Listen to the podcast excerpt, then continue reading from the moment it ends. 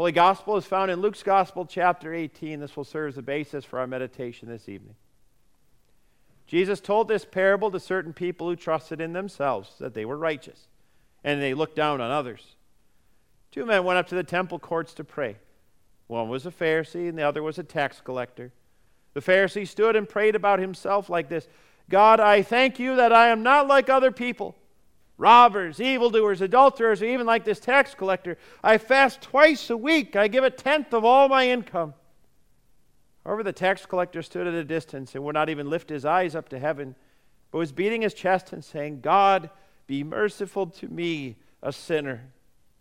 I tell you, this man went home justified rather than the other, because everyone who exalts himself will be humbled, but the one who humbles himself will be exalted.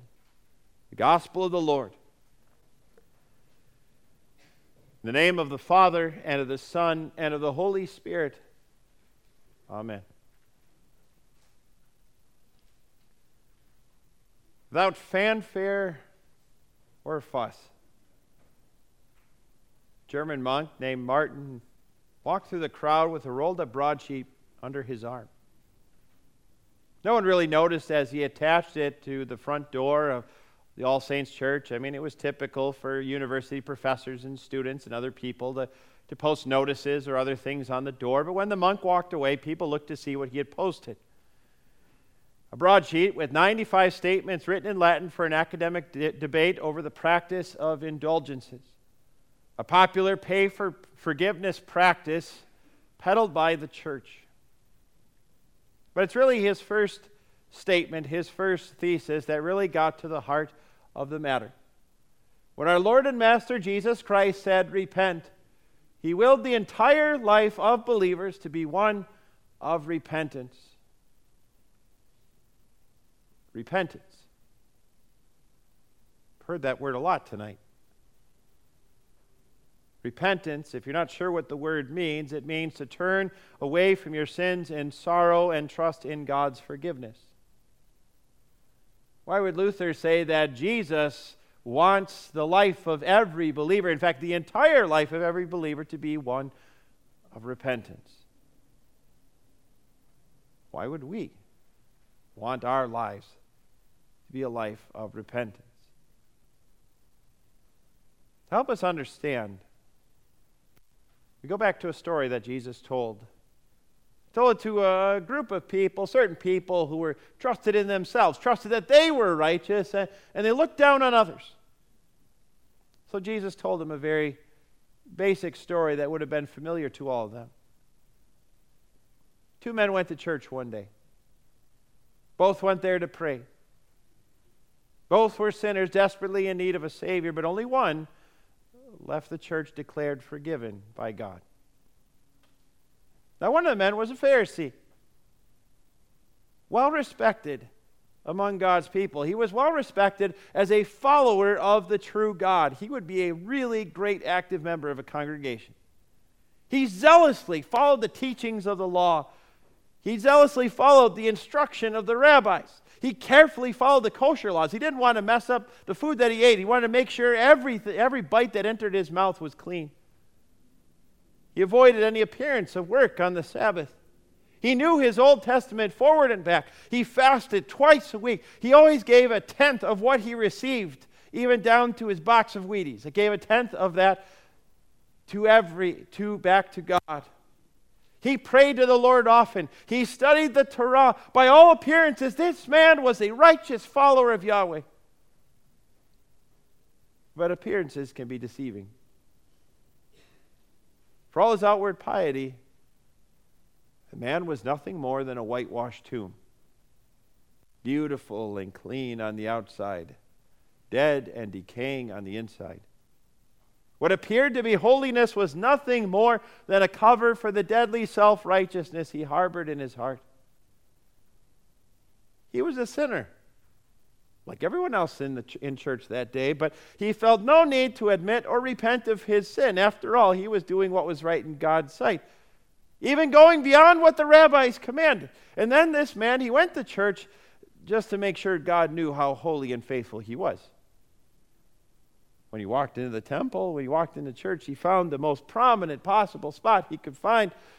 He stood up tall, he lifted his hands up to God, up to the heavens, his eyes looking up to the heavens, and then he told God all about himself. God, I thank you that I am not like other people robbers, evildoers, adulterers, or even like that tax collector in the corner. You know, I, I fast twice a week, I give a tenth of all my income.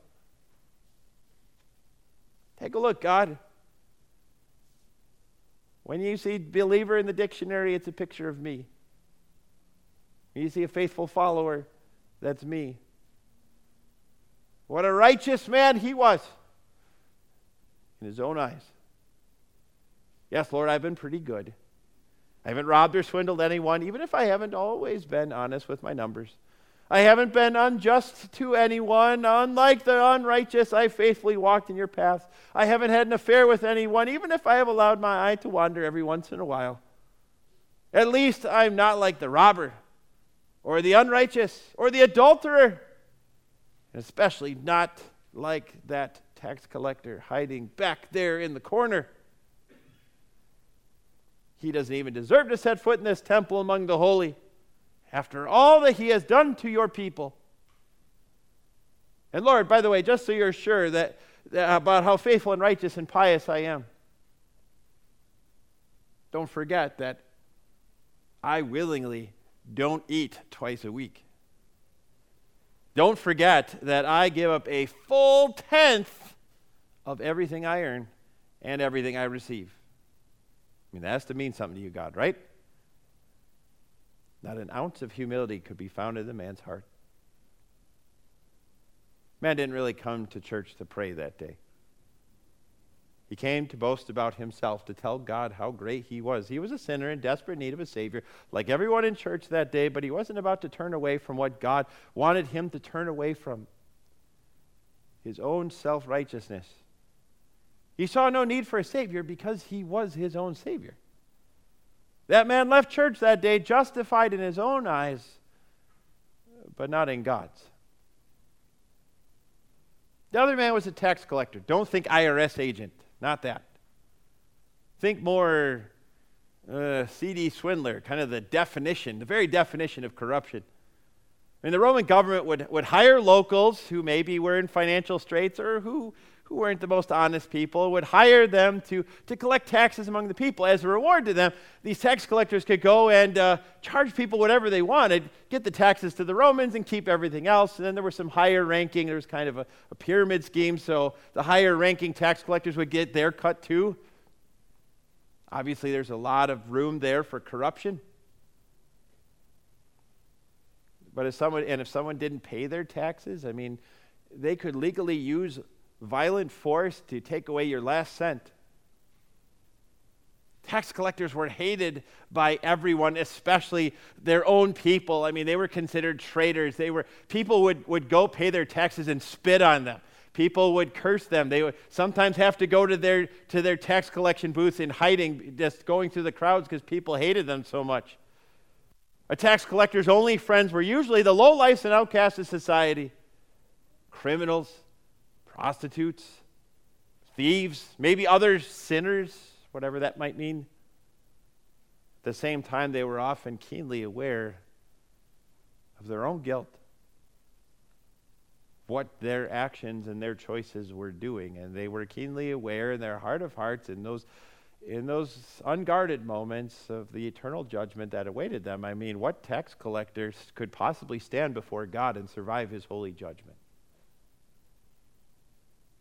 And surely that guilt robbed them of sleep, of peace, and of hope. Now, this tax collector went to church that day. He didn't want to draw any attention to himself, and so he tried to quietly slip into the darkest farthest back corner of church as he could get. But it really didn't help that the Pharisee pointed him out there. But the man stood there in the shadows and he would not even lift his eyes up to the heavens. How can I possibly look to heaven when I deserve to fall into the depths of hell? Man stared at the floor. He, beat his chest. If he could have covered himself in the rough burlap material of sackcloth and, and, and sat there and poured ashes over his head as a sign of sorrow, which was common in their culture, he would have done so. Before the holy God, that's all he was dust and ashes. Nothing more. One day he would return to the dust in death because his sins so separated him from God. And so there he stood in the shadows, head down, beating his chest. The gaping maw of hell is opening wide before him. But rather than plunge into despair, the tax collector cries out the only thing he can God be merciful to me, a sinner. The man recalled the words of King David when he was confronted with his own guilt. You know that time when David managed to crash through all Ten Commandments in a matter of hours. What did David pray to the Lord? We sang a version of that earlier. Be gracious to me, God, according to your mercy. Erase my acts of rebellion according to the greatness of your compassion. Scrub me clean from my guilt. Purify me from my sin. And that's just the first two verses. The only way that tax collector was going to receive forgiveness would be through God's mercy. There was nothing he could offer, no pride he could take in himself, no holy living or effort in God's sight that could gain him anything. He was dust and ashes before God. And so he took that great big burden of guilt and he dumped it at the feet of his Savior. Just took it off of his shoulders and threw it at him. And you know what? Jesus didn't say, Sorry, this isn't mine. You need to take this back. There's no possible way that that tax collector could hold on to any, any of that any longer, but he knew that God could do something about it. And that's exactly what God did. The man left church that day declared forgiven in God's sight. My friends, you came to church tonight to worship. It's Ash Wednesday. It's what we do. But whether you realize it or not, you also came desperately in need of a Savior. So, will you leave this place filled with a self righteousness that's like that Pharisee or humbled like the tax collector? What guilt will you leave behind, leave at the cross that you might live in God's forgiveness, or does your pride blind you to your need for forgiveness? Now, I'm sure every one of us here would be quick to side with the tax collector. That's, we're like, of course, of course, I'm going to say, God be merciful to me, a sinner. That comes off easy off the tongue. There's not much to say there, but in reality, for as easy as it is to say, it is hard to actually admit. Deep down, we all know that there is a Pharisee living inside each of us. Self righteousness comes all too easily to us as Christians. None of us wants to admit that there are times when you really want to remind God of how faithful you are, and uh, even as you look down on other people around you. By nature, you and I are much more inclined to stand front and center proclaiming, Oh God, look at how faithful I have been. Look at how hard I have worked for you when no one else would get the job done. Look at how willing I've been to sacrifice my time, my talents, my money for you, God. Look at that. That's got to mean something to you, Lord. It's got to count for something. I'm here after all, right? At least I'm not a false teacher or, you know, one of those sinners that we all hear about out here somewhere outside the walls of our church. Like those other people I know who claim to be Christian, but I'm not so sure. How hypocritical. When you come to church, do you come to partake of God's grace and mercy, His compassionate forgiveness for you, or do you come to do your duty because that's just what Christians do? Have you ever prejudged someone as you walked in the door with them? You ever fail to take someone's words and actions in the kindest possible way and instead cut them down in front of their face or behind their back? Do you ever fail to see who you really are as I see who I really am? A sinner headed for hell. Do you think you're doing all right in God's sight because you're so faithful? It's easy to pat ourselves on the back. Oh, how that Pharisee inside of us just loves to boast before the Lord. But, my friends, it's Ash Wednesday. Take a long, hard look at God's holy expectations, and what do you see? You see how far you've fallen short of His holiness. You realize that you are nothing more than a whitewashed tomb, at best, dust and ashes. What then? What else can you do than despair of your misguided efforts to please, to please God? What else can you do than cry out, God, be merciful to me, a sinner? That's where a life of repentance starts. But it doesn't end with us plunging into the depths of hell. You see, repentance ends in the open arms of Jesus. It ends at the foot of the cross where you dump all that guilt that you've been holding on to, all that guilt you've been hiding, and all that weakness you failed to admit, and all that death that you deserve. Jesus doesn't want you to cover it up or ignore it or deny your sin or, or, or just uh, dismiss it. He wants you to daily dump it on Him in repentance. You see, Jesus humbled himself to exalt you with his forgiveness and grace. Jesus picked up that great big load of guilt that you dropped at his feet, all that weakness, all that death, all that garbage, and he carried it to the cross. And that, that is where repentance ends. It ends in Jesus. Jesus, who took your deserved punishment Jesus, who endured your deserved death. Jesus, who takes the rough sackcloth and ashes of your mourning and replaces them with the white garment of his holiness and his mercy. And then we repeat it day after day. Every morning you look in the mirror of God's holy law. You see the ugliness of your sins. And then you take your sins and dump them again at the foot of the cross. From that cross, then you go into your day confident and joyful in the forgiveness you have in your one and only Savior, Jesus. And then when you go to bed at night because you know you've sinned, you go back to the cross, you dump all the sins there again. You leave your sin with Jesus and you get some rest. And it starts all over the next day. The life of a Christian is a life of repentance.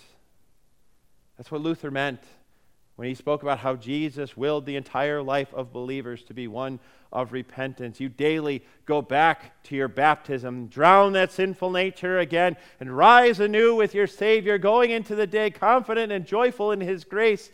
And then you go back to your baptism again and drown that sinful nature again.